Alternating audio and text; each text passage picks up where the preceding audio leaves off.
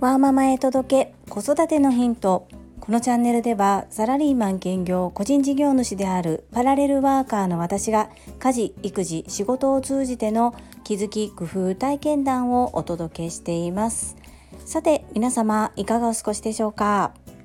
早いもので2022年ももうすぐ半分が過ぎようとしています。皆様は今年の初めに立てた目標達成されていますでしょうか？残り半年で達成できそうでしょうか？私の進捗は遅めですがいろいろと考えてやりたいなと思っていたことを少しずつ開始していて継続はできているのかなというふうに自己分析しております。今一度見つめ直してなりたい自分になるために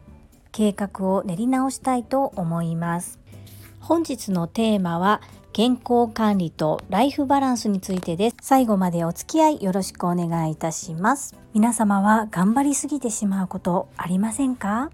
私はあります。ですが、程よくガス抜きをしたり、そしてストレス発散をすることは割と得意な方なのかなというふうに思います。そう感じた出来事がありまして、私がサラリーマンとしてお仕事をさせていただいている会社で何人か周りに体調不良の方がいらっしゃいます。心を病んでしまっている方もいればメンタルは自分で大丈夫だと思っていたけれども体が自分の思いとは違い反応を起こしてしまっている方。それぞれに皆様ストレスを抱えてお仕事されているんだなというふうに思います。かくいう私もイライラしてしまったりうまくストレス発散ができずにいた頃もありました。幸い私は心の病にかかったことはありませんがストレスが溜まって暴飲暴食をして太ってしまったり特に欲しくもないものを買ってしまってそれでストレスを発散したり今思い返せばそういったこともあったなというふうに思います。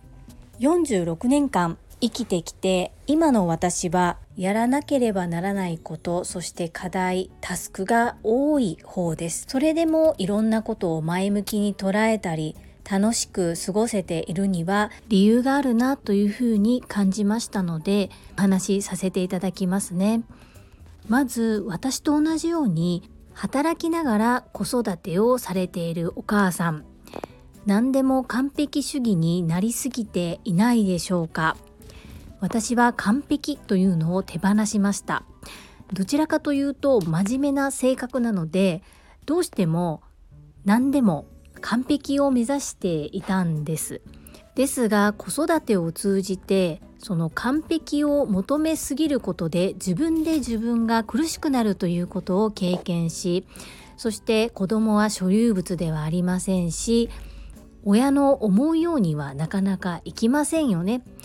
自分のお腹から出てきましたけれども性格も全然違いますし考え方も違ったりします。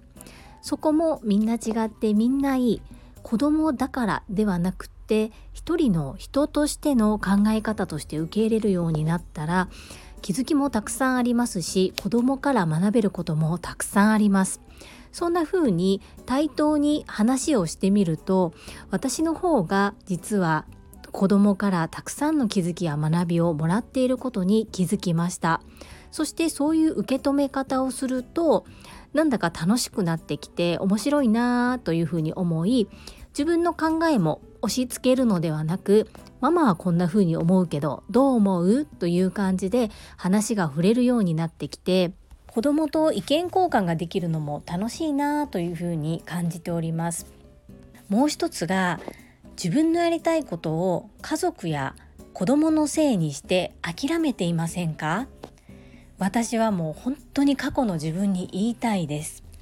ずっと我慢をしてずっと家族のために子供のためにそれを最優先にすることが美徳だと誰から教わったわけでもないですが暗黙の了解のようにそれが当たり前のようにしなければならないものとしてやってきました。ところがある時こんな言葉を耳にします。自分のことも大切にできないような人が家族や大切な人を大切にすることはできない。この時はっと気づかされたような気分になりました。それから私は少しずつ自分のやりたいことも家族の様子を見ながらやってみたり学んでみたり行動を起こすようにします。すると今まで以上にやることが増えているはずなのになんだか毎日がとてもワクワク楽しくなって今まで億劫になってしまっていた家事なども楽しく過ごせるようになりそして笑顔が増えることで子供ってお母さんの笑顔が本当に大好きなんですね。そういったことも自分があいろいろやることに追われて暗くなっていたんだな笑顔がなくなっていたんだなということに気づいたりもしました。そして3つ目ですがこれは私は今素敵なコミュニティに参加させていただいています。そこで同じような考え方そしていつもどんなことがあっても前向きに入れるそんな関係性を保てているコミュニティにいることでマイナスな気持ちになってしまってもいいんだ。それも受け入れてまた前へ進めばいい。そんな風に勇気と元気をもらえています。本当に誠に勝手ですが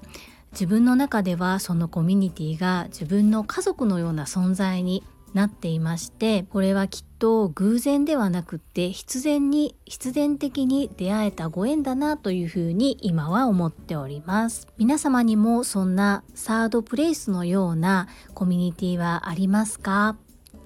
そのコミュニティはですねきっと私のこのスタンド FM のリスナーの方であればもう想像はつきますよね。